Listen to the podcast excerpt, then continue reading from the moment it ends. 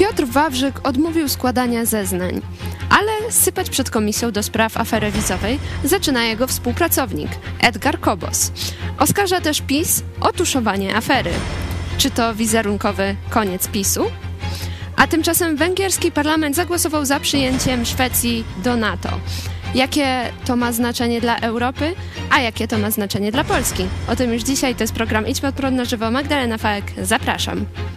to areas affected by... I have to. I've been critical conditions. Yes, yes, yes, yes, yes.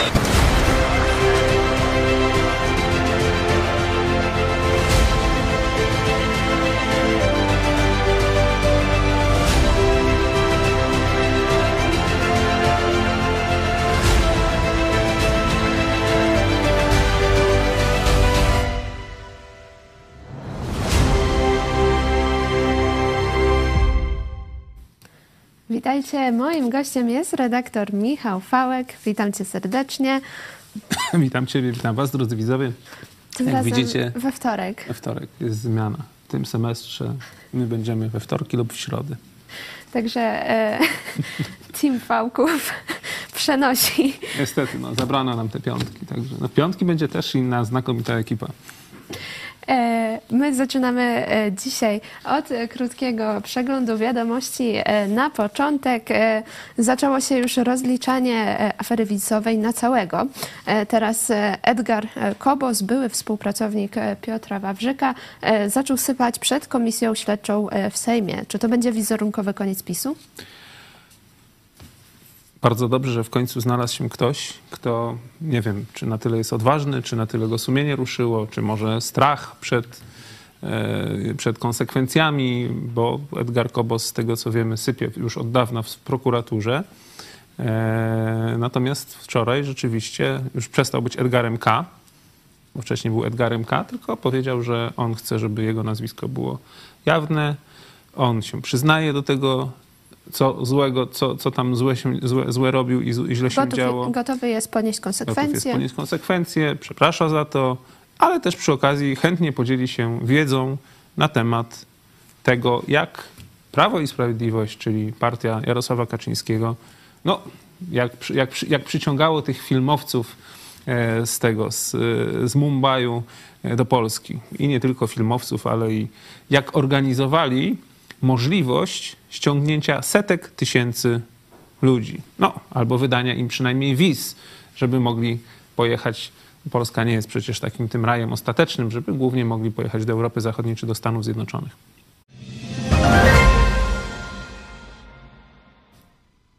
Specjalna komisja e, wydała rekomendację e, do nominacji Dariusza Korneluka na prokuratora krajowego. E, Zapowiadają się rozliczenia w prokuraturze, tak się wydaje. Tak, tak. Ym, Ja myślę, że to jest dobra nominacja. No, bardziej może byśmy chcieli e, panią Wrzosek, no bo też my ją znamy, w tym sensie była w naszej telewizji. E, Wiemy, że to jest rzeczywiście też taka kobieta, no, ostra babka, nie? Przepraszam pani, pani prokurator, ale e, która, która by nie popuściła tej mafii pisowskiej, którą trzeba rzeczywiście rozliczyć. No i tak ona jest taka i medialnie, i na Twitterze naprawdę cięte, takie mądre komentarze, celne i tak dalej. Tutaj e, wie- wiele razy była okazja z nią do przeróżnych interakcji, także jakby ona była, no to byłoby super, ale to, że będzie pan Dariusz Ko- Korneluk, to wcale nie jest zła wiadomość, ponieważ on e, on też jest w przyjaźni z, pan, z panią Ewą. Generalnie ci wszyscy, którzy startowali, to, to, to widać, że oni dobrze się e, znają, dobrze sobie życzą. To też jest takie ciekawe, nie? taka no, nowa jakość, że ci ludzie nie startowali tam na zasadzie, o ja wygryzę tego, tutaj, żeby tylko dołki podkopać i tak dalej, tylko to była taka uczciwa, no, można powiedzieć, równa rywalizacja ludzi, którzy chcą e, naprawić prokuraturę, którzy mają jakiś swój pomysł. Wygrał pan Dariusz Korneluk chyba dlatego, że ma największe doświadczenie, ale rzeczywiście to jest człowiek, który jest znany z tego, że no, jakby to powiedzieć, nie cofa, nie cofa e, ręki i e, jest szansa naprawdę na, e, na, na naprawienie czy na, na posprzątanie tej stałni Augiasza, którą, którą Zbigniew Zero Ziobro zostawił. Także bardzo dobry wybór. Oby, oby on został tak jakby potwierdzony.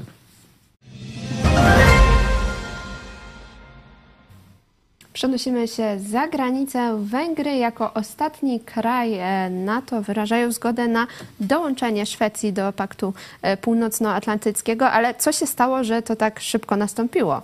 Szybko? Bo tutaj się spodziewaliśmy jeszcze dłuższego czasu e, ociągania się Węgier. Ja powiem tak, szybko to trzeba wziąć e, w cudzysłów, ponieważ Węgry ociągały się 20 miesięcy z przyjęciem e, Szwecji do NATO. To już wiecie, Turcja stawiała warunki i tak dalej, a Węgry jeszcze ją przebiły. No generalnie Madziarzy e, myślę, że dali, dali ciała. Owszem, zrobili to, co trzeba w końcu, ale no, nie będzie, nie, znaczy wiecie, no, będzie im to pamiętane. Naprawdę zhańbili się. No, jeżeli jesteśmy w jednym sojuszu, jeżeli jest, e, jest wojna, można powiedzieć, u progu, prawda? Jeżeli ten, który prowadzi agresywną wojnę, czyli zbrodniarz Putin, e, ruski car, można powiedzieć dzisiejszy, grozi państwom sojuszu. Bo przecież on grozi cały czas, tak? Praktycznie każdego dnia, można powiedzieć, e, grozi zagładą nuklearną Zachodowi to teraz państwo, które jest w sojuszu z Polską, z Francją, z Niemcami, e, które oponuje, żeby ten sojusz był jeszcze mocniejszy, żeby kraj e, Europy Północnej, Szwecja, e, przystąpił do, do tego sojuszu. Ja tego po prostu, to jest dla mnie niepojęte. Tym bardziej, że przecież Węgrzy współpracują ze Szwecją. Okazuje się, że, że Węgrzy użytkują szwedzkie myśliwce. Gripeny to właśnie są na Węgrzech. Także oni mają już, wiecie, więzy gospodarcze, więzy militarne, no to zazwyczaj, jeżeli ktoś na przykład wiąże się militarnie z jakimś krajem, to później są, są coraz to bliższe więzy. A tutaj zachowywali się po prostu jak najgorsze buraki. No, no, no to hamstwo, yy, próba ugrania czegoś dla siebie będzie im na pewno pamiętane. Dzięki Bogu to już się skończyło i Szwecja już jest w NATO.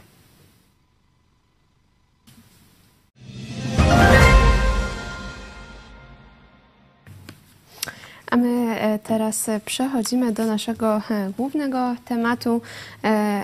E, Edgar Kobos sypie, a Piotr Wawrzyk odmówił składania zeznań. Jeszcze może zostańmy chwilę tutaj przy mhm. właśnie Wawrzyku, bo wcześniej mówił, że będzie wszystko wyjaśniał. Obiecywał tutaj, że wszystko wyja będzie wyjaśniał.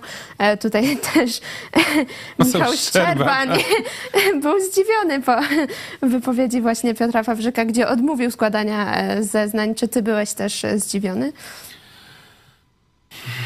Czy byłem zdziwiony? No ch chyba nie bardzo, bo jednak to jest, to jest człowiek, który, na którego to największe odium spadło, na Wawrzyka, e, no, kiedy ta afera wybuchła i no, jakby musiał tak odpowiadać na wiele niewygodnych pytań, no to mm, no, nie wiadomo, czy by sobie poradził. Jest podejrzanym w tej, w tej aferze, e, grozi mu, e, grozi mu wieloletni wyrok.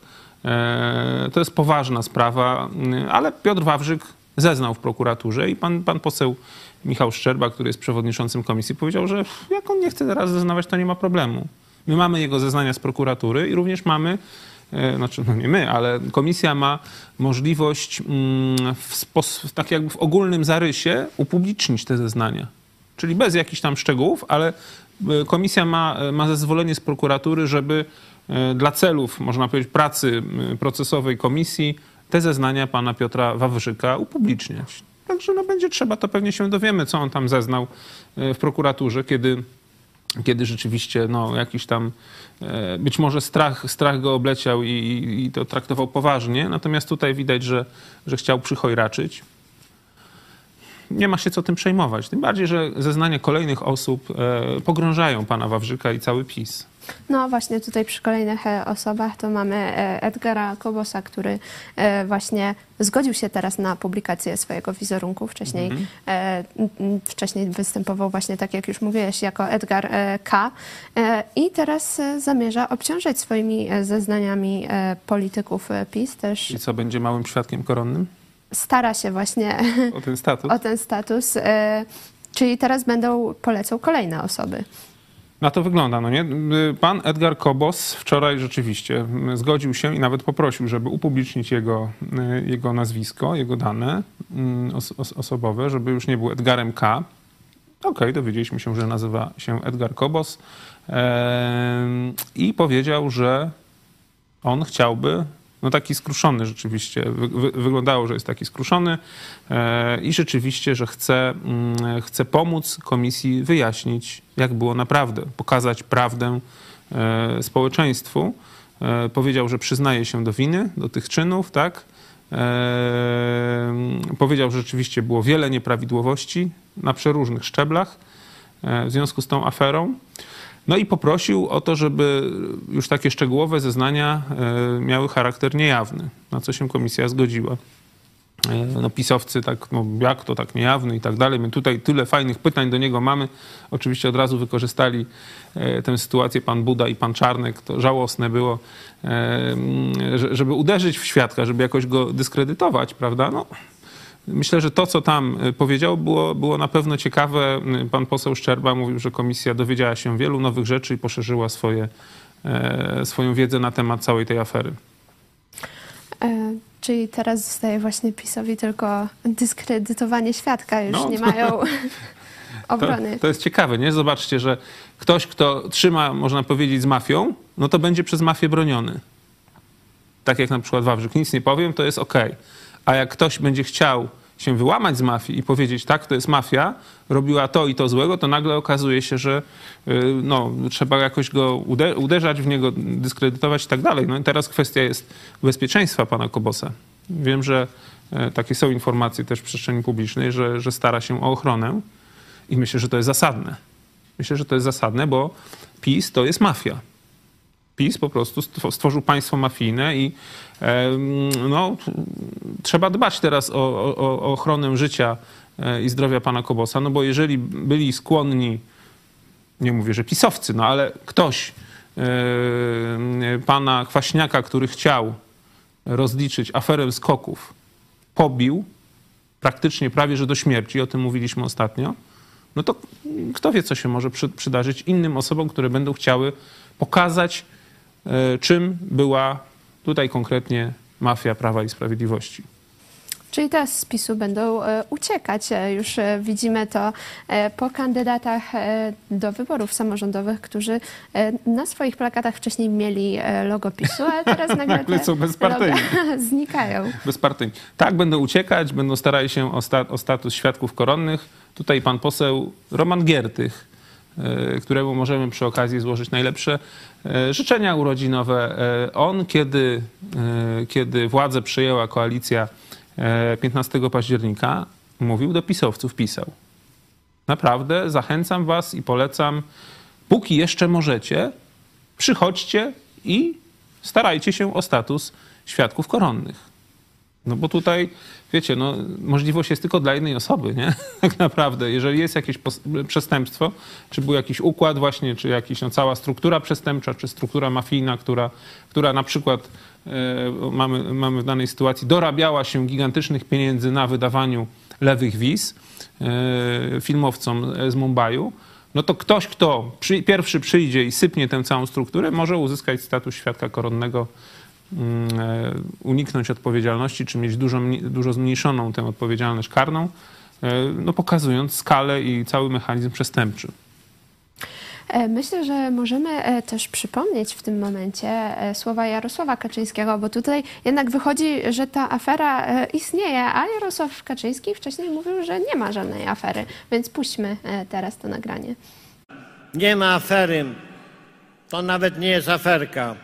To jest po prostu głupi i rzeczywiście przestępczy pomysł jakichś ludzi, z których ogromna większość nie ma nic wspólnego z aparatem władzy, ale w każdym razie są to jakieś dalekie powiązania, które próbowali wykorzystać.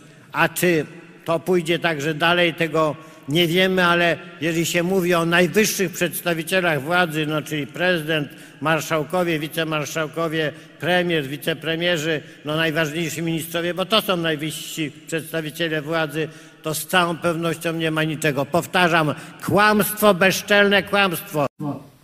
To nawet nie jest e, aferka, tak? Mówił Jarosław Kaczyński. Ale przyznam, że jest to przestępstwo, że jest to przestępczy proceder. No to teraz, czy przestępczy proceder uprawiany przez członków rządu, czy przez, przez pracowników ministerstwa, pod, można powiedzieć, pod, egidą i pod ochroną państwa. Przecież oni nie proponowali tych wiz jako Ed, Edgar K., czy Edgar Kobost, yy, czy jako Piotr Wawrzyk, czy jako tam inna osoba, że ja po prostu tutaj masz wizę na moje nazwisko, moje nazwisko gwarantuje ci, że wiedziesz. Nie, oni proponowali te wizy, czy sprzedawali te wizy na targach w Azji i w Afryce, no pod egidą państwa polskiego. To przecież tam polski orzeł był na tych wizach. I nazwa Rzeczpospolita Polska. No to jak to nie jest afera? To jest wielka afera, ponieważ ona naraziła na szwank dobre imię naszego kraju. Bo jeśli pan Kaczyński tego nie rozumie, to już dawno powinien zrezygnować z jakiegokolwiek politykowania, posłowania i tak dalej. Jeżeli dla niego to, że y, dobre imię Rzeczpospolitej Polskiej zostało narażone na szwank, to, że polski, można powiedzieć, paszport w tym momencie no, stracił na, na randze i na znaczeniu, jeżeli to dla niego nie jest afera i hańba jego rządu, to tylko można dziękować Bogu, że już, już nie jest, już nie rządzi Polską i, i życzyć, żeby nigdy nie wrócił, żeby naprawdę nigdy nie wrócił do władzy. Ani Kaczyński, ani PiS, ani, ani po prostu no, tego, tego typu ludzie, tak, którzy tutaj okazało, okazało się, że, że naprawdę upaśli się czy paśli się na, e, na sprzedawaniu polskich wiz, nie? Te informacje e, z tej afery wizowej na pewno będą wychodzić. Teraz e, właśnie e, dzisiaj przed komisją zeznaje konsul generalny w Mumbai. Jak się okazuje, to żadna z osób, które starały się o wizy, nie miała nic wspólnego z branżą filmową. Mówimy o tych filmowcach. Tak.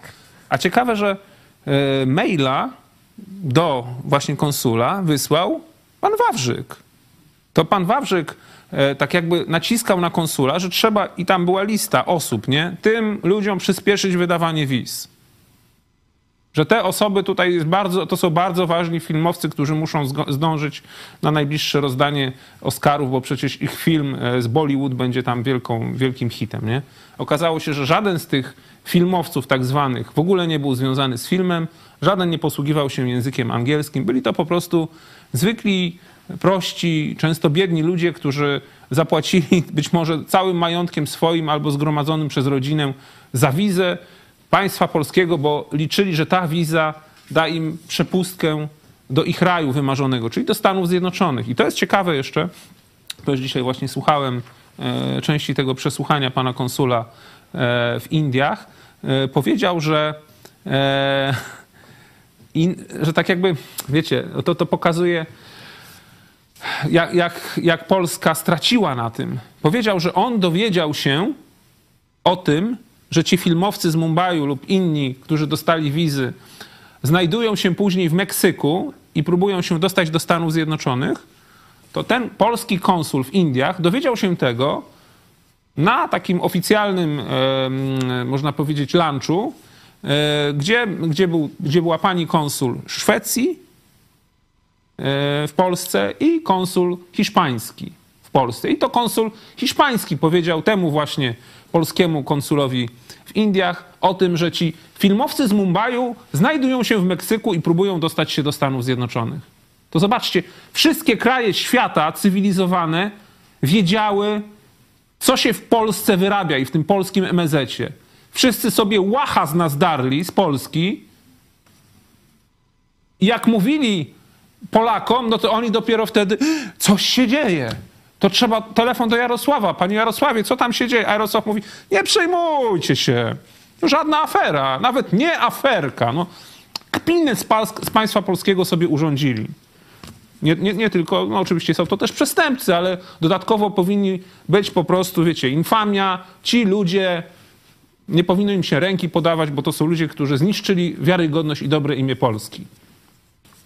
Ja przypominam, że możecie brać udział w sądzie, która jest na czacie i w mediach e, społecznościowych. E, czy za Edgarem Kobosem pójdą następni spis? E, pierwsza opcja to tak, szybko, druga nie, a trzecia inaczej i tu już dostaję komentarze od Was. Artur Zaborowski inaczej w sądzie będzie jedynym, ewentualnie będzie jeszcze jeden i na tym koniec. No myślę, że nie, że będą kolejni. Będą kolejni, może nawet nie w tej sprawie, ale tak szeroko patrząc, tych afer wychodzi tyle i kolejnych przekrętów. No przecież wczoraj mówiliśmy o o aferze z kolegium Tumanum, tak? Gdzie dzisiaj jest artykuł w Rzeczpospolitej, że to są tysiące lewych dyplomów. I nie chodzi tylko o MBA, tak? Czyli o do, ten dyplom, można powiedzieć, ze studiów zarządzania w biznesie, tak? Który, który, który był potrzebny po to, żeby mieć e, stanowisko w spółkach Skarbu Państwa. Ale tu chodzi o e, dyplomy psycholog, psychologów. Mówi się, że kilka tysięcy tam jest psychologów, uczy się, którzy w ogóle być może nie będą mieli wiedzy takiej, tak? która jest potrzebna do, do sprawowania tego trudnego zawodu. To nie tylko są psychologowie, to są i habilitacje i tak dalej, także i przewody doktorskie, być może też są lewe. No okazuje się, że PiS stworzył sobie w Kolegium Tumanum, yy, wiecie, no produkcję na przemysłową skalę papierów dla ludzi, którzy, no nie, nie wiecie, no nie, nie spełniali tych wymagań. No ty studiujesz trudny kierunek, ale mamy tutaj wśród nas e, ludzi, którzy na przykład obronili doktorat. Ile to wymaga pracy? Ile to wymaga lat poświęcenia? No to oni tylko dobrze wiedzą. A tutaj wiecie, pisowiec wpłacał 15 czy 20 tysięcy i za miesiąc czy za dwa dostawał dyplom NBA. Ciekawe były przypadki, że nawet niektórzy pisowcy, i to tacy, którzy mieli stanowiska ministerialne czy wiceministerialne, dostali dy dyplom MBA, tak jakby sygnowany przez uczelnię e, Wielkiej Brytanii. Były takie przypadki. E, oczywiście, no, tak jakby ten kolegium Tumanum załatwiał, że, że gdzieś tam e, jakaś uczelnia brytyjska być może to sygnowała, albo tam mieli swój oddział, nie wiem dokładnie, ale wiem, że były takie przypadki, że dyplom był w Brytanii, Wielkiej Brytanii, wystawiony na takiego, wiecie, wiceministra, podczas gdy on po angielsku, tak jak prezydent Duda, ledwo, ledwo, nie? No to jak on mógł w Wielkiej Brytanii ukończyć kurs MBA? No powiedzcie mi, nie? To się naprawdę w głowie nie mieści, no ale a, o tym wczoraj rozmawialiśmy, to ja już nie będę się... Ten... do obejrzenia wczorajszego programu na ten temat, e, a my wracamy jeszcze właśnie do e, Kobosa, Bibi, Bibi. E, jest, Kobus jest jeszcze młody i chce mieć szansę. Taką stawia tezę. No, okej, okay, no jeżeli rzeczywiście poniesie, no powinien ponieść konsekwencje. Nie znam dokładnie, jaka jest procedura prawna w przypadku e, małego świadka koronnego. Czy on w ogóle jest tak jakby pozbawiony konsekwencji e, nie, prawnych? też może ponosić konsekwencje. No to jakieś tam konsekwencje powinien ponieść. Natomiast ci, którzy e, którzy wykorzystali stanowiska urzędnicze i zostanie im to udowodnione do popełnienia przestępstwa, to powinni ponieść surowe konsekwencje prawne. Ja bym w każdej z tych spraw Czyli na przykład w sprawie e, tej afery wizowej, w tej sprawie, o której wczoraj mówiliśmy, do której nawiązałem, czyli w sprawie tych sfałszowanych, można powiedzieć, dyplomów, to bym e, konsekwencje były, powinny być daleko idące, czyli powinny być utrata stanowiska, to oczywiście, nie? Konsekwencje finansowe, karne, to oczywiście. Konsekwencje finansowe, czyli grzywny, jakieś tam, wiecie, to wszystko, co gdzieś tam ukradli, to oczywiście e, przepadek mienia i tak dalej, ale na przykład, jeżeli, jeszcze tutaj się odniosę, bo to jest ważne, jeżeli ktoś e, zajął jakieś stanowisko w spółce Skarbu Państwa w sposób nieuprawniony, czyli korzystając z lewego dyplomu, to powinien oddać wszystkie środki, które dostał za, za, za, zasiadanie e, na tym stolcu. Również, wiecie, z uprawnieniami emerytalnymi i tak dalej. Powinny być kary tak surowe, żeby naprawdę strach padł na ewentualnych przyszłych chętnych do takich przekrętów. E, jeszcze Natalia, to nie jest nawet aferka, Pegasus to też nie jest nawet aferka. Nawet aferka, o właśnie. To o Pegasusie pewnie jeszcze wiele będzie, będzie, będziemy mieli okazji do mówienia, bo Komisja do Spraw Pegasusa dopiero wystartuje ze swoimi pracami wkrótce. Jeszcze do Rado, może te dyplomy z Kolegium Tumanum to miały być dyplomy NBA, ligi, w której e, najlepiej wrzuca się do kosza. Chyba tak. E, a my teraz przechodzimy już do kolejnego tematu.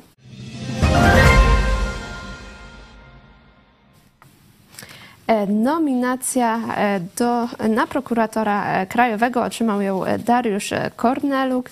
Jest prokuratorem od 25 lat. Możemy się właśnie przyjrzeć bardziej, kim, kim jest właśnie Dariusz Korneluk. Był w przeszedł przez wszystkie stopnie mhm. prokuratury. Gdy minister Ziobro przyszedł do prokuratury, to został zdegradowany do prokuratury rejonowej. Tak. Czyli do najniższej prokuratury. Mhm. A i jak mówią o nim inni prokuratorzy, to określają go trochę jako Jakobina. Stwierdzają, że Będą głowy będzie lecieć. bez litości. Gilotyny wprowadzi. będzie gilotynował tych ziobrowskich tych nominatów i właśnie delegowanych często o kilka stopni do, do góry, prokuratorów takich, można powiedzieć, posłusznych poprzedniej władzy. Ja wcale bym nie miał nic przeciwko temu żeby porządek zrobił. Właśnie oczekujemy tego od pana, od pana prokuratora Korneluka. On jeszcze nie jest y, oficjalnie y, prokuratorem to krajowym. To jest nominacja, to jest nominacja z takiego konkursu otwartego. I to mi się podoba, że w końcu tutaj ten rząd spełnił jedną ze swoich obietnic, że e, to była obietnica i premiera Tuska, ale i, e, i ministra Bodnara, że oni chcą uzdrowić prokuraturę. I chcą to zrobić w ten sposób, że nie będzie nominatów partyjnych, czy nie będzie tam kogo sobie tam umyślił e, pan, pan premier Donald Tusk, to ten będzie teraz prokuratorem krajowym, e, tylko chcą zorganizować otwarty konkurs. Do tego konkursu może wystartować każdy, no każdy prokurator, który tam spełniał odpowiednie, odpowiednie kryteria. Te kryteria były określone. Zgłosiło się pięć osób. I to była pani Ewa Wrzosek, pani Katarzyna Kwiatkowska, pan Jacek Skała i Agnieszka, pani Agnieszka Leszczyńska, no i pan Dariusz Korneluk, tak? Część e, tej procedury była jawna, między innymi były jawne wysłuchania kandydatów. Oni, wiecie, każdy, można powiedzieć, przyjść, zadać im swoje pytanie, przedstawili e, swój pomysł na funkcjonowanie prokuratury. Natomiast później komisja, taka można powiedzieć konkursowa czy opiniująca już za zamkniętymi drzwiami, E, zweryfikowała, jeszcze z nimi też tam rozmawiała, e, dopytywała i tak dalej i zadecydowano, że, że można powiedzieć rekomendacja tej komisji składającej się oczywiście z prokuratorów różnego szczebla e, będzie, będzie mm, tą rekomendacją będzie pan Dariusz mm, Korneluk, no nie pani Ewa Wrzosek. Mi się wydaje, że chyba tutaj przeważyło większe doświadczenie pana Korneluka w takim zarządzaniu prokuratorą na różnych szczeblach, bo on z tych, e, z tych ponad 20 e, lat, około 25 lat, tak, tutaj jest już prokuratorem, to 13 lat spędził na stanowiskach kierowniczych w prokuraturze różnych szczebli. E, także miał na pewno dużo, dużo większe doświadczenie niż, niż, pani, niż pani Ewa Wrzosek, no bo te dwie, można powiedzieć, kandydatury porównuję. Może w przyszłości pani Wrzosek będzie miała swoją szansę również stanąć na czele prokuratury, albo ale na pewno będzie też miała okazję e, pod, e, no, pod kierownictwem tutaj pana Korneluka jako szefa e, prokuratury krajowej, no i pana Bodnara jako na razie prokuratora generalnego, przysłużyć się tej sprawie naprawienia polskiej prokuratury i tego, żeby się dobrać do tyłku w tym wszystkim, wiecie, no, tym, którzy niszczyli Polskę, tej całej pisowskiej mafii. Czyli może się okazać, że to będzie taki pierwszy krok e, w reformie prokuratury tak. i sądownictwa? Tak, bo plan jest taki, żeby generalnie e, to stanowisko prokuratora generalnego od stanowiska ministra sprawiedliwości oddzielić, tak jak to było wcześniej, i oddzielić to ustawowo. E, I no pan, pan prokurator Dariusz mm, Korneluk, on, on reprezentuje takie środowisko e, prokuratorskie, które się nazywa Lex Omnia. I oni mają już przygotowaną e, ustawę, e, można powiedzieć, o naprawie prokuratury. Także to jest, wiecie, no facet, który nie idzie z pustymi rękami. On ma już gotowy projekt środowiska prokuratorskiego, jak można uzdrowić sytuację w prokuraturze. Teraz, wiecie, jest sytuacja taka, że no, jest on rekomendowany. Pan Bodnar się zgadza z tą rekomendacją, e, nie podważa jej. Pan premier Tusk e, musi tę decyzję podjąć, że, e, że nominuje pana Korneluka na stanowisko prokuratora krajowego. No i prezydent Duda tutaj chyba nie może właśnie weta złożyć, nie? że on tak jakby procedura jest taka właśnie, że on może odwołaniu postawić weto i to właśnie się czepiali a propos tego Barskiego. Natomiast jeśli chodzi o powoływanie, to powołuje premier, informując o tym prezydenta. Także yy, zapewne pan Dariusz Korneluk zostanie prokuratorem krajowym. No tylko kwestia jest taka, że pisowcy cały czas podnoszą, że prawdziwym, jedynym e, wyświęconym e, prokuratorem krajowym jest pan Dariusz Barski. No bo przecież on był nieodwoływalny, no bo pan prezydent Duda e, akurat nie, nie, ten, nie, nie mógł go odwołać i tak jakby przeszkodzić temu, żeby był odwołany, nie mógł zaaprobować tego odwołania. I tutaj straszny, straszny jest tam, można powiedzieć, wiecie, pisowców krzyk.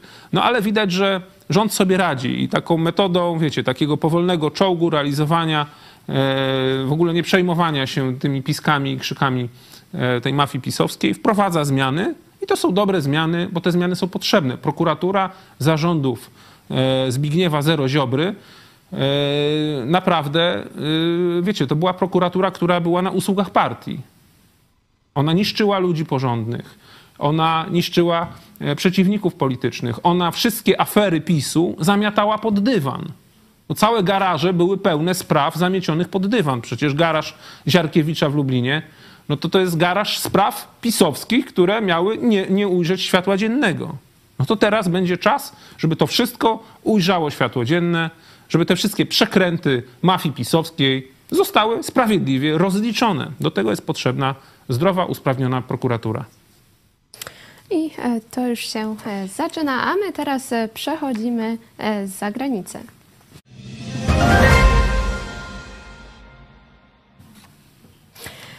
Szwecja wejdzie do NATO. Czyli NATO jest Węgry, w komplecie. Węgry się zgodziły. Dlaczego tyle to trwało? Jak już e, wcześniej mówiliśmy, tu są różne opinie. Niektórzy mówią, że to tyle trwało, a niektórzy mówią, że o, Węgry się tak szybko zgodziły, bo tutaj się zanosiło na jeszcze e, dłuższe czekanie. Ale dlaczego Węgry się zgodziły właśnie teraz? Zostały same na placu boju, bo Turcja kilka tygodni temu, nawet nie wiem, czy nie tam już kilka miesięcy być może temu, e, podjęła decyzję o przyjęciu Szwecji do NATO, że zostały same na placu boju. I myślę, że Orban zrozumiał, być może w końcu dotarło do jego głowy, że szkodzi bardzo Węgrom, przyszłości państwa węgierskiego, relacjom Węgier z Europą, ze Stanami Zjednoczonymi. E, naprawdę no, przelicytował i to grubo. Wiele, wiele takich ostatnio miało miejsce sytuacji czy faktów, które na to pokazują no tak jakby trochę chronologicznie, tak? Y, wygrana y, Tuska, no, czy można powiedzieć tej koalicji 15 października w polskich wyborach. I już przy pierwszym spotkaniu gdzie była okazja, kiedy, kiedy premier Tusk w zasadzie w dniu e, zaprzysiężenia rządu pojechał e, na, na spotkanie do Brukseli. Już wtedy tam miał taką ostrą rozmowę z Orbanem i już wtedy razem e, z Niemcami i z Francuzami przekonywał Orbana, żeby wtedy nie wetował pomocy dla Ukrainy. Chodzi o te 50 miliardów euro. I już wtedy była mm, tak jakby możliwość pokazania Węgrom, że Polska już nie będzie z nimi. Tutaj grała do, do, do, jednej bramki, tak jak wcześniej e, no, rząd PiSu, no bardzo popierał Węgry. Owszem, no tutaj jeśli chodzi o kwestię e, Ukrainy, no to, to rząd, rząd Prawa i Sprawiedliwości był bardziej, znaczy był na innym stanowisku niż Węgry, choć nie tak, nie tak jednoznacznie, bo przecież wiele było zgrzytów pod koniec, pod koniec rządów Morawieckiego. Natomiast tutaj sytuacja jest jednoznaczna, także polski rząd już pokazał, że Węgry nie mogą liczyć na wsparcie Polski, że praktycznie idziemy w przeciwnych kierunkach. Mimo iż jest przyjaźń historyczna pomiędzy naszymi narodami, to tego, co robi Orban, Polacy i Polska nie zaakceptują i nie będą akceptowali i nie będą wspierali. Także tutaj stracił jakiekolwiek nadzieję na wsparcie, na wsparcie w Polsce. No to tam pojawił mu się ten, ten mały sojusznik, e, ten Cofika, czyli Fico e, ze Słowacji, który został wybrany. E, prze, prze, przez Słowację w tych wyborach, no to też na, na tym polega demokracja, e, że, że, ludzie wybierają, no i później często żałują od razu. E, no to ma jeszcze wsparcie od pana Fico, ale on też widać, że silniejsi mu przemawiają do rozumu i na przykład Słowacja, Słowacja nie, nie wetuje pomocy dla Ukrainy. No Węgry, no tam w końcu nie zawetowali, ta pomoc została uchwalona, ale cały czas grożą, tak, że, że, że będą tutaj wetowali. Natomiast zobaczcie, co się dzieje w tych krajach. Na Węgrzech i w Słowacji, na Słowacji.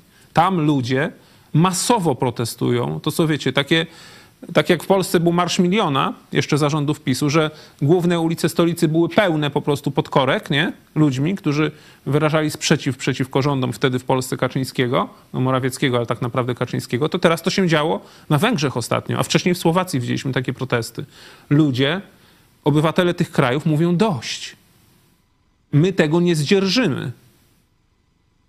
Tam wiecie, tam już lecą jakieś kamienie i tak dalej, no w końcu zacznie się, zacznie się rozruba. Ciekawe, że e, jeśli chodzi o te protesty na Węgrzech, które były dosłownie dwa tygodnie temu, to e, o, nawet nie, nie dwa tygodnie temu, tydzień temu, 16 lutego, to Orban wysłał policję na ulicę, a ta policja wcale nie interweniowała. Ona nie odpędzała tych ludzi.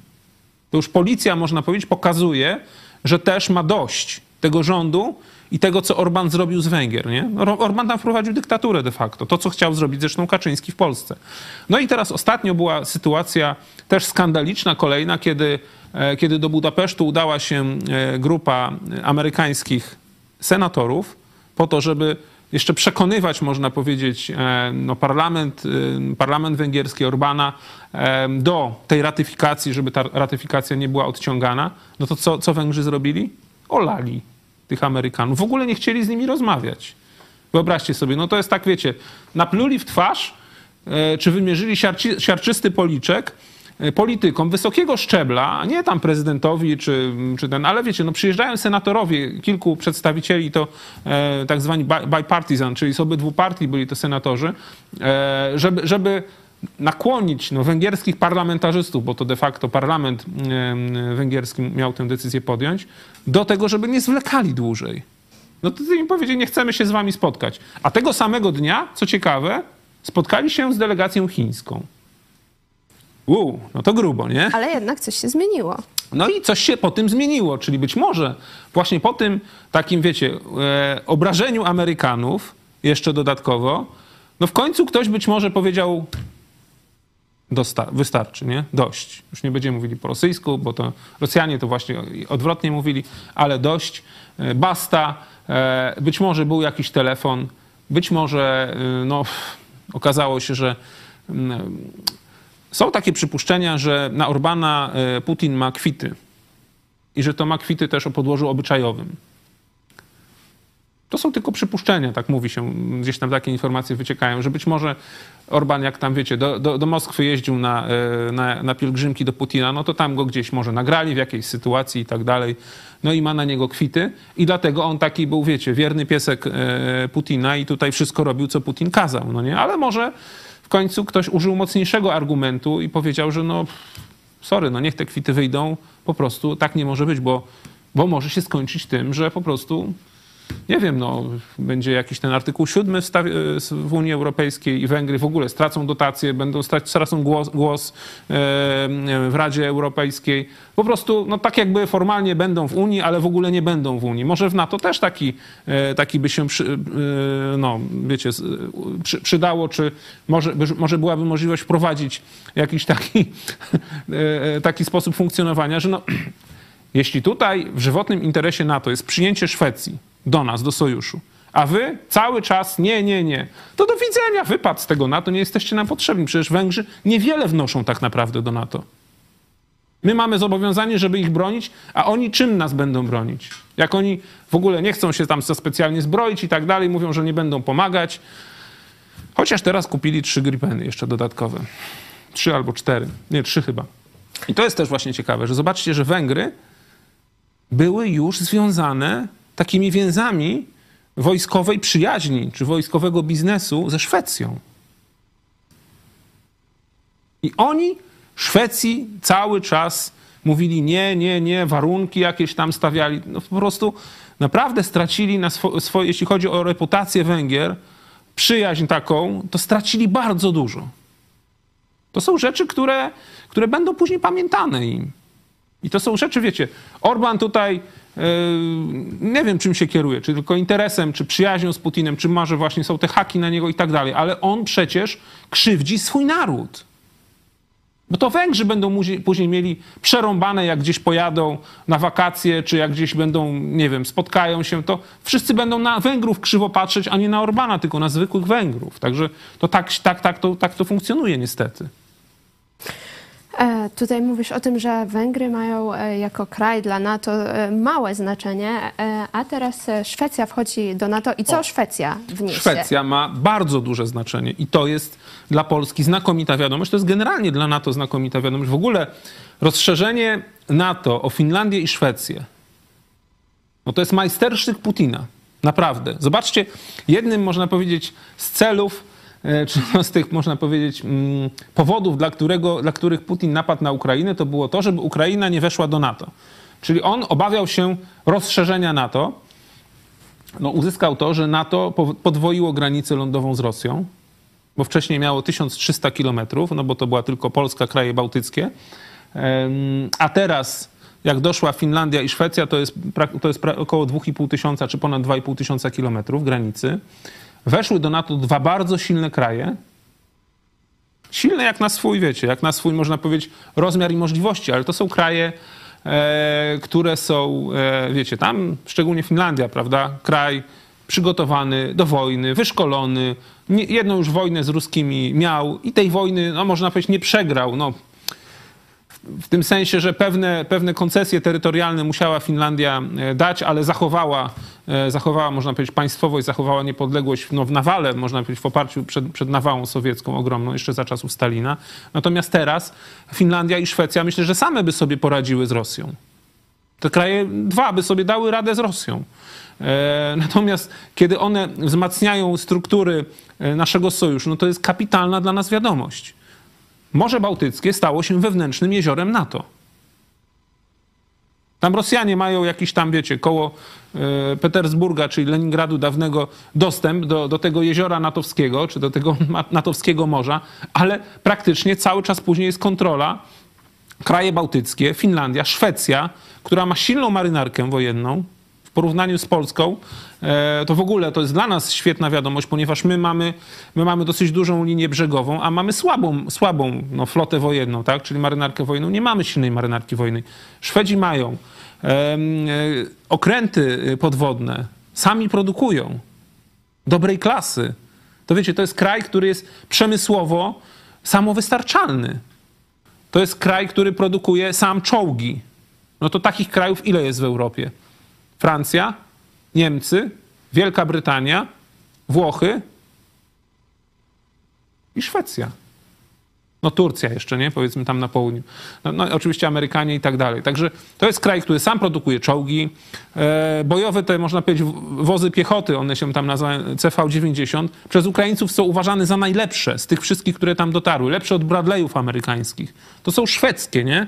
Można powiedzieć te... E, e, E, no, wozy piechoty, czyli można powiedzieć, e, e, to zobaczcie, to jest kraj, który ma bardzo rozwiniętą, bardzo dobrze rozwinięty przemysł, bardzo dobrze rozwinięty sektor zbrojeniowy, który sam produkuje praktycznie każdy rodzaj no, środków walki, to jest wielkie wzmocnienie, większe niż Finlandia.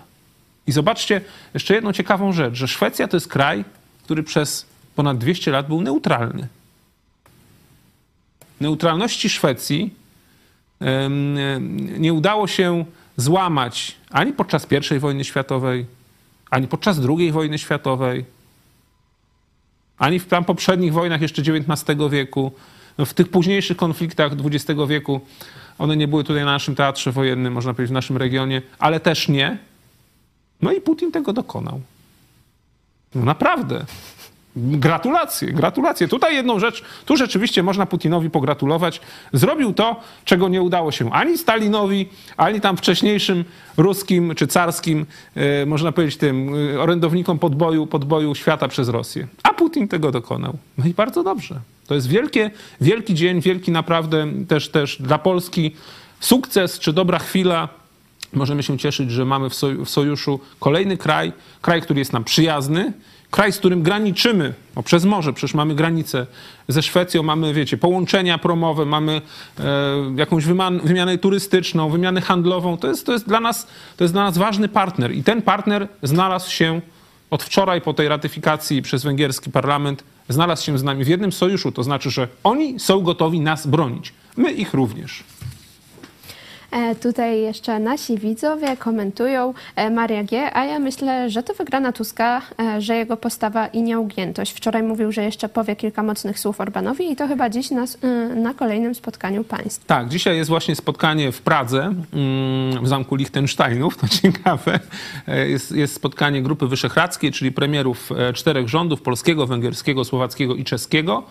E, Wcześniej było spotkanie bilateralne polsko-czeskie. Tam też były ciekawe komunikaty. Może jeszcze o tym pogadamy. Nie wiem, czy taki masz plan, żeby zapytać. ale, ale no, Możemy, możemy też o, i o tym porozmawiać. tak, do Grupy Wyszehradzkiej. Premier Tusk pojechał z takim komunikatem. Jadę tam zobaczyć, czy jeszcze cokolwiek zostało z Grupy Wyszehradzkiej. Bo w tym momencie mamy taką sytuację, że jest nas dwóch na dwóch. My i Czesi po stronie dobra, no i mamy tych dwóch oporników, pana Fico i pana Orbana.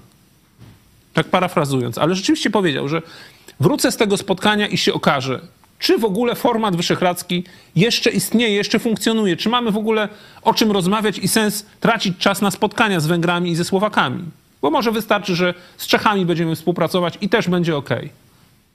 Nie? Czyli e, teraz ta e, współpraca z Czechami będzie się rozwijać. Współpraca z Czechami jest naprawdę w tym momencie na bardzo dobrym poziomie. Em, Też dzisiaj słyszałem wypowiedzi, że po prostu, to, i to, to premiera właśnie Tuska, tak samo premier, premier Fiala, y, czeski premier mówił, że my praktycznie mówimy jednym głosem we wszystkich ważnych sprawach międzynarodowych, tak? Mówimy jednym głosem i mamy tutaj, jesteśmy jeden za drugiego, jeden za drugim cały czas, popieramy się i mówimy jednym głosem. Przecież e, ostatnio wielki sukces e, Czechów i tutaj wspaniała wiadomość e, od, od prezydenta e, Petera Pawła, tak, tak była taka, że Czesi znaleźli 800 tysięcy sztuk amunicji artyleryjskiej, która zostanie bardzo szybko przekazana Ukrainie. Zobaczcie, oni nie zasypiają gruszek w popiele. Oni szukali na całym świecie możliwości zakupu amunicji artyleryjskiej, której brakuje Ukraińcom po tym, jak, pre, jak ten, jak e, speaker Mike Johnson wstrzymuje w Stanach Zjednoczonych głosowanie w kongresie, tak? Już od października. A Ukraina zaczyna cierpieć na taki już, no wiecie, no taki naprawdę krytyczny e, niedobór, czy ten głód pocisków artyleryjskich. Czesi znaleźli 800 tysięcy pocisków, no ale mówili, my sami nie jesteśmy w stanie za to zapłacić. Znaleźliśmy, jest to do kupienia od ręki, można wysłać, kupić i wysłać do Ukrainy, tylko naprawdę, no zrzućmy się na to. Kanada, był przecież premier e, Trudeau w Polsce, też no, dosłownie była przed chwilą ta, e, ta wizyta, też mówiła, Kanada dodaje, do, dokłada swoje, to jest, to jest 2 miliardy e, euro czy dolarów, no to są wielkie pieniądze, tak? Kanada mówiła, że dołoży swoje. Dzisiaj premier Tusk też powiedział, Polska też się dołoży na zakup tej amunicji. E, I w tym momencie zobaczcie, że Czesi zrobili coś genialnego, montują koalicję państw, które zakupią tę amunicję. Ta amunicja zostanie wysłana do Ukrainy, myślę, w ciągu najbliższych tygodni i będą mieli znowu możliwość odpierania ruskich ataków. A być może gdzieś tam im dołożenia i, i spróbują no przynajmniej nie tracić terenu, tak? To jest bardzo ważne. Także e, Czesi robią znakomitą robotę i tutaj ta zmiana na stanowisku prezydenta to było coś wspaniałego. Bardzo żeśmy się z tego cieszyli. No i polski rząd, który przyszedł, idzie razem z nimi no, w jednym kierunku, tak? Także teraz zobaczcie, że przyjaźń polsko-czeska z naszymi najbliższymi sąsiadami no, przewyższa przy- przyjaźń polsko-węgierską, nie? No, jednak to, co robią rządzący, wpływa też na to, jakie mają później narody ze sobą stosunki, ludzie w tych narodach, tak? Tym bardziej, że z Czechami rzeczywiście jest nam A kiedyś to się mówiło po- Polak, Węgier, dwa ta bratanki. bratanki. No dalej myślę, że jest ta, sympatia między Polakami a Węgrami, choć jak e, no, nasi przyjaciele byli, pamiętam, w zeszłym roku na Węgrzech, to tak mówili, że no nie ma takiej radości jak we, wśród Węgrów, jak zobaczą Polaka, nie? A myślę, że z Czechami teraz mamy właśnie taką serdeczność i tak dalej. Sami byliśmy e, w zeszłym roku w, w Czechach, to, to dobrze się tam czuliśmy. Tym bardziej, że wiecie, i kultura podobna, e, i piwo lubią tak jak my, i jedzenie podobne, i język podobny, i można się razem pośmiać i tak dalej. Przecież też zapraszaliśmy czeskich gości do naszej telewizji, nawet zrozumieć się można. Tutaj z Węgrami jest pewien problem, nie do przeskoczenia, niestety.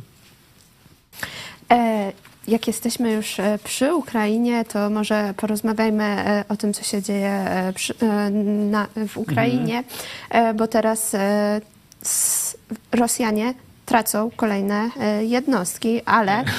No właśnie, Ukraińcy też tracą. No jest tak, że jest generalnie impas, ale... Ale z, drugiej strony, ale z drugiej strony e, Rosjanie zdobywają miejscowości. No właśnie, to jest to ale, zgadza się. Jest impas i niestety tutaj e, Rosjanie no, zajmują jakieś kolejne miejscowości. To są wsie na razie, na zachód od Awdijiwki, która upadła. E, Rosjanie, Rosjanie przejęli dwie wioski, no to wiecie, to jest przejęcie wioski. No, wydaje się, że to nic, no ale gdzieś tam Ukraińcy się muszą, muszą cofać, odpuszczać kolejne rubieże. Pytanie, czy te właśnie rubieże obronne są na tyle przygotowane, które, które są na zachód od Awdijiwki, no bo tutaj to jest z kolei błąd ukraińskiego dowództwa. Oni nie przygotowywali się do obrony w pewnych miejscach. Oni myśleli, że ta kontrofensywa, która była planowana w poprzednim roku, że ona przyniesie im sukces. No okazało się, że nie przyniosła sukcesu, że Rosjanie twardo się okopali, E, przywieźli, wiecie, zwieźli kolejne tam transporty tego mięsa armatniego, nie? czyli po prostu rekruta z więzień, za, zwerbowanego za pieniądze i tak dalej.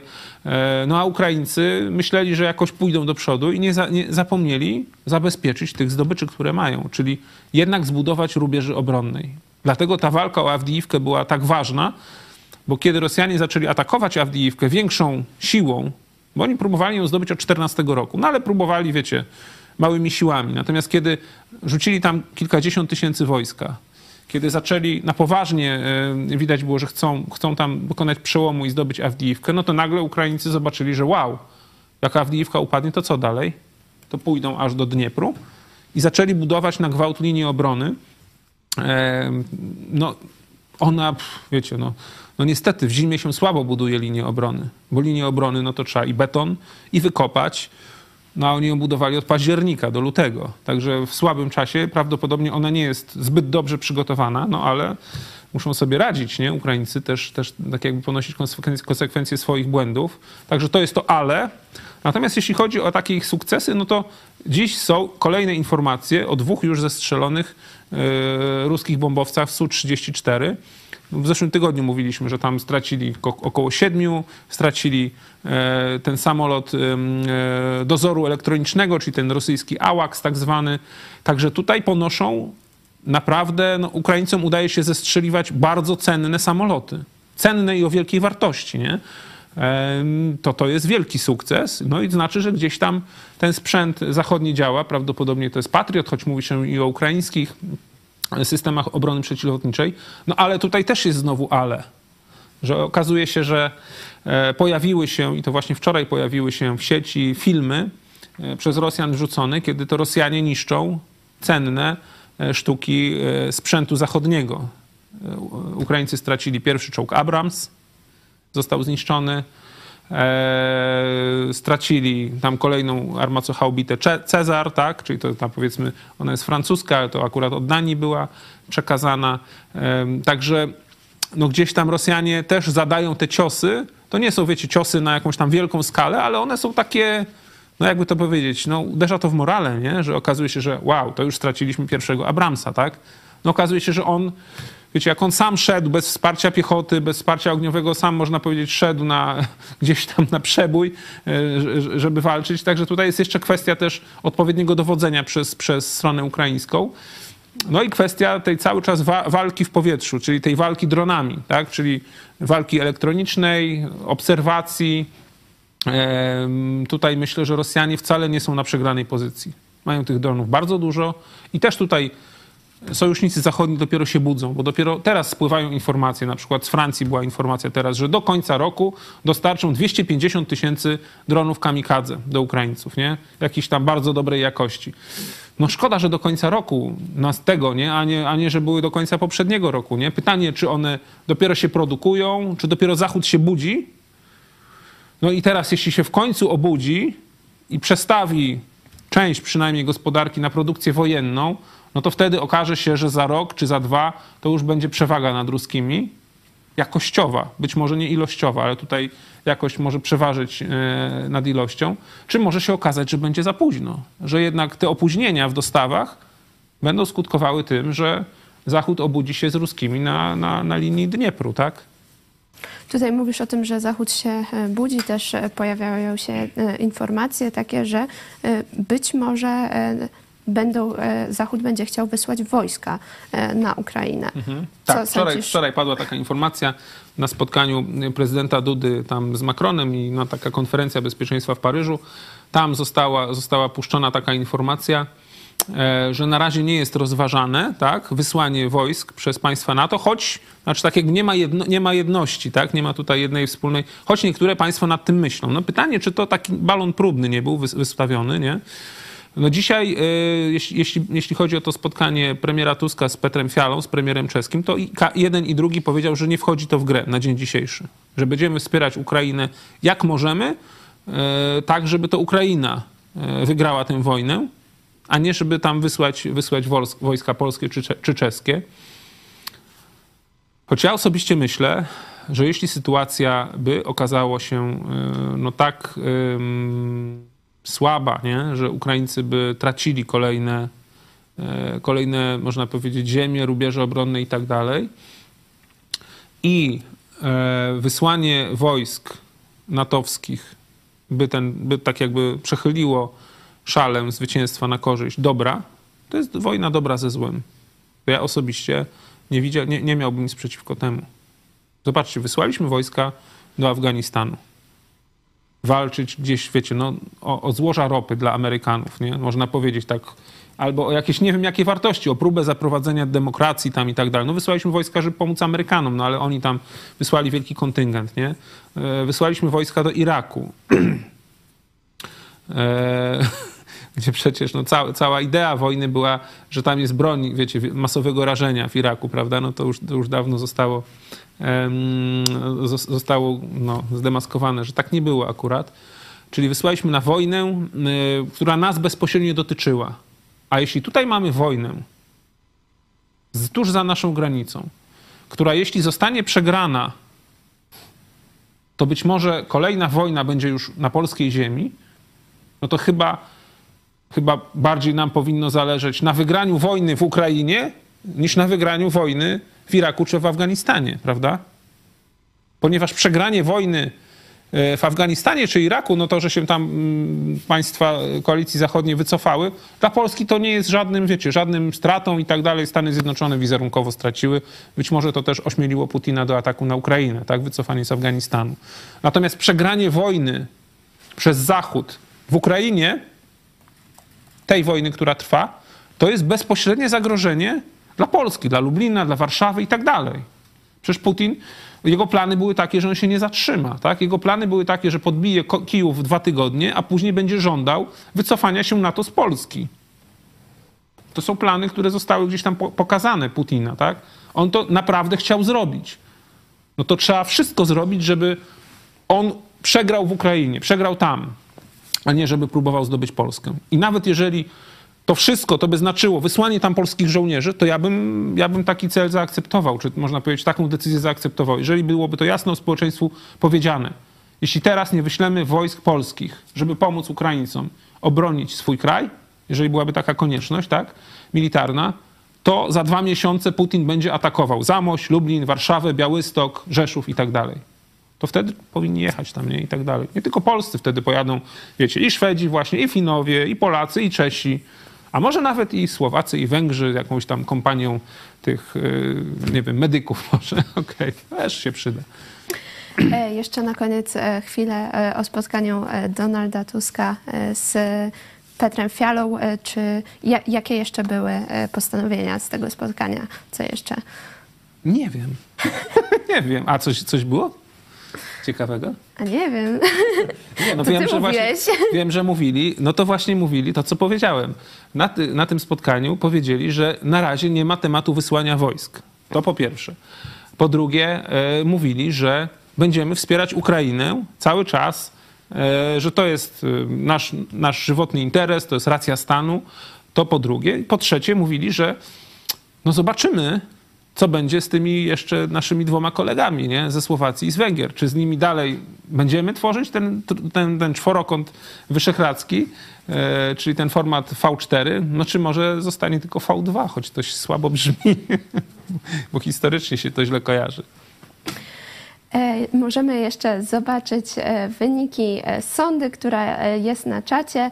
Czy za Edgarem Kowosem pójdą następni spis? E, 76 naszych ankietowanych Tak stwierdza procent, że tak szybko. 19% że nie, a 5% e, że inaczej. Ja też myślę, że tak szybko i myślę, że naprawdę będzie przyspieszenie.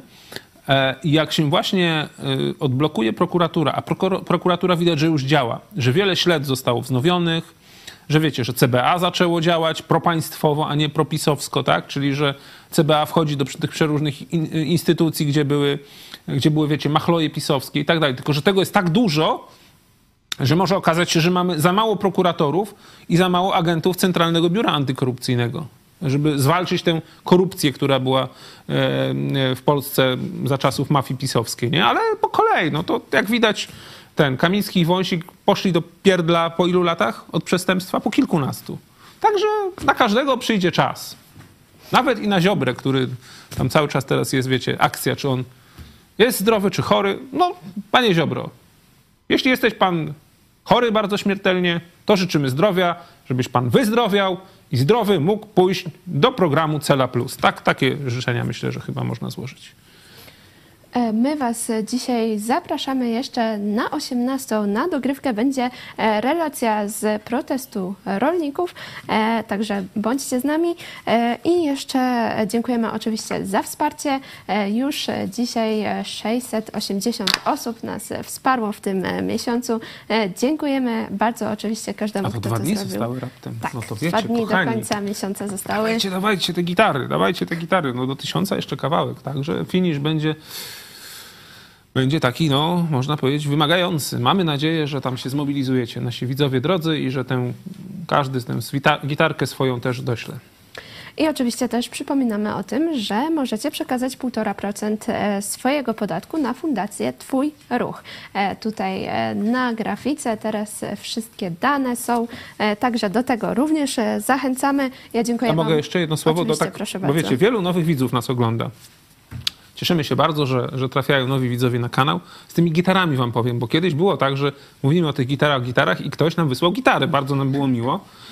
No tak żeśmy, no, tak żeśmy przyjęli na podstawie takiej piosenki jeszcze z poprzedniego wieku o tych gitarach, które nam grają. Tam było ile? 10 tysięcy tych gitar? 100 tysięcy. 100 tysięcy gitar. No na tyle to nie liczymy, ale liczymy, że taką mamy akcję, żeby tysiąc gitar nam grało, czyli żeby tysiąc osób co miesiąc wspierało telewizję Iść Pod Prąd, bo my funkcjonujemy, czy istniejemy, nadawamy, nadajemy dzięki waszemu wsparciu. Nie bierzemy tych grantów, nie, bierze, nie sprzedajemy wiz na lewo, nie dajemy jakichś tam innych tych. Po prostu, no, jak przyślecie nam wsparcie, my się z tego wsparcia no, rozliczamy, w tym sensie pokazujemy wam, ile jest, co miesiąc mówimy. To jest na funkcjonowanie ogólne telewizji, czyli na ten sprzęt, na wynagrodzenia. E, Tutaj wielu ludzi pracuje, e, żeby, te programy były nadawane, żeby one tak fajnie wyglądały. Tutaj każdy, kto przychodzi do naszego studia, e, wiecie, z szerokiego świata, to mówi wow, normalnie jak w jakimś TVN-ie albo, albo i lepiej, nie? Jak, jak na te skromne warunki, ale to wszystko jest dzięki wam. Także naprawdę zachęcamy was. To nie chodzi o wielkie kwoty. Dla nas ważne też jest, że jesteście z nami, że do, dochodzą nowe osoby, dołączają do tego, do tego grona gitarzystów. Dlatego taki, takie dzisiaj szersze wyjaśnienie. No i apel też dołączcie, jeśli chcecie. A w piosence nawet było 300 tysięcy. teraz 300 tysięcy gitar? Tak. Ja wiem, znam piosenkę tam o 300 milionach. To Kazik śpiewał do Wałęsy. Wałęsa dawaj moje... Nie, tam 100 milionów było. 100 milionów było, czyli 100 milionów, a 300 już tysięcy gitar, a u nas 1000, aby wystarczy. No tak, tak, tak, to ci mówię. tak, 100 milionów. 100 milionów gitar to myślę, że za dużo mogłoby być. Mogłoby nam się w głowie poprzewracać. Tak jak tym temu się, takiemu z kanału Zero się przewra- przewraca we łbie, jak, jak, jak ma za dobrze i za dużo. Ale zobaczcie sobie, to taka dygresja na koniec. Jakie jest logo kanału Zero? Z jest logiem kanału Zero. Zgadza się? Jakie logo ty, ty kanał Zero nie reklamuje się na ruskich czołgach, które najechały na Ukrainę? Bo ja tam wszędzie widzę to logo kanału Zero. No to taka myśl, nie? Bo pan, ten, ten, ten kanał Zero to taki prorosyjski chyba trochę, nie? Przynajmniej prorosyjskich gości zaprasza. No kto wie? A, no takie, okej. Okay. My już się e, żegnamy, zapraszamy Was e, na 18. Dziękuję Ci e, za udział w programie. Był ze mną Michał, redaktor Michał Fałek. Do zobaczenia następnym razem, następny wtorek lub następną środę. Trzymajcie się. Do zobaczenia.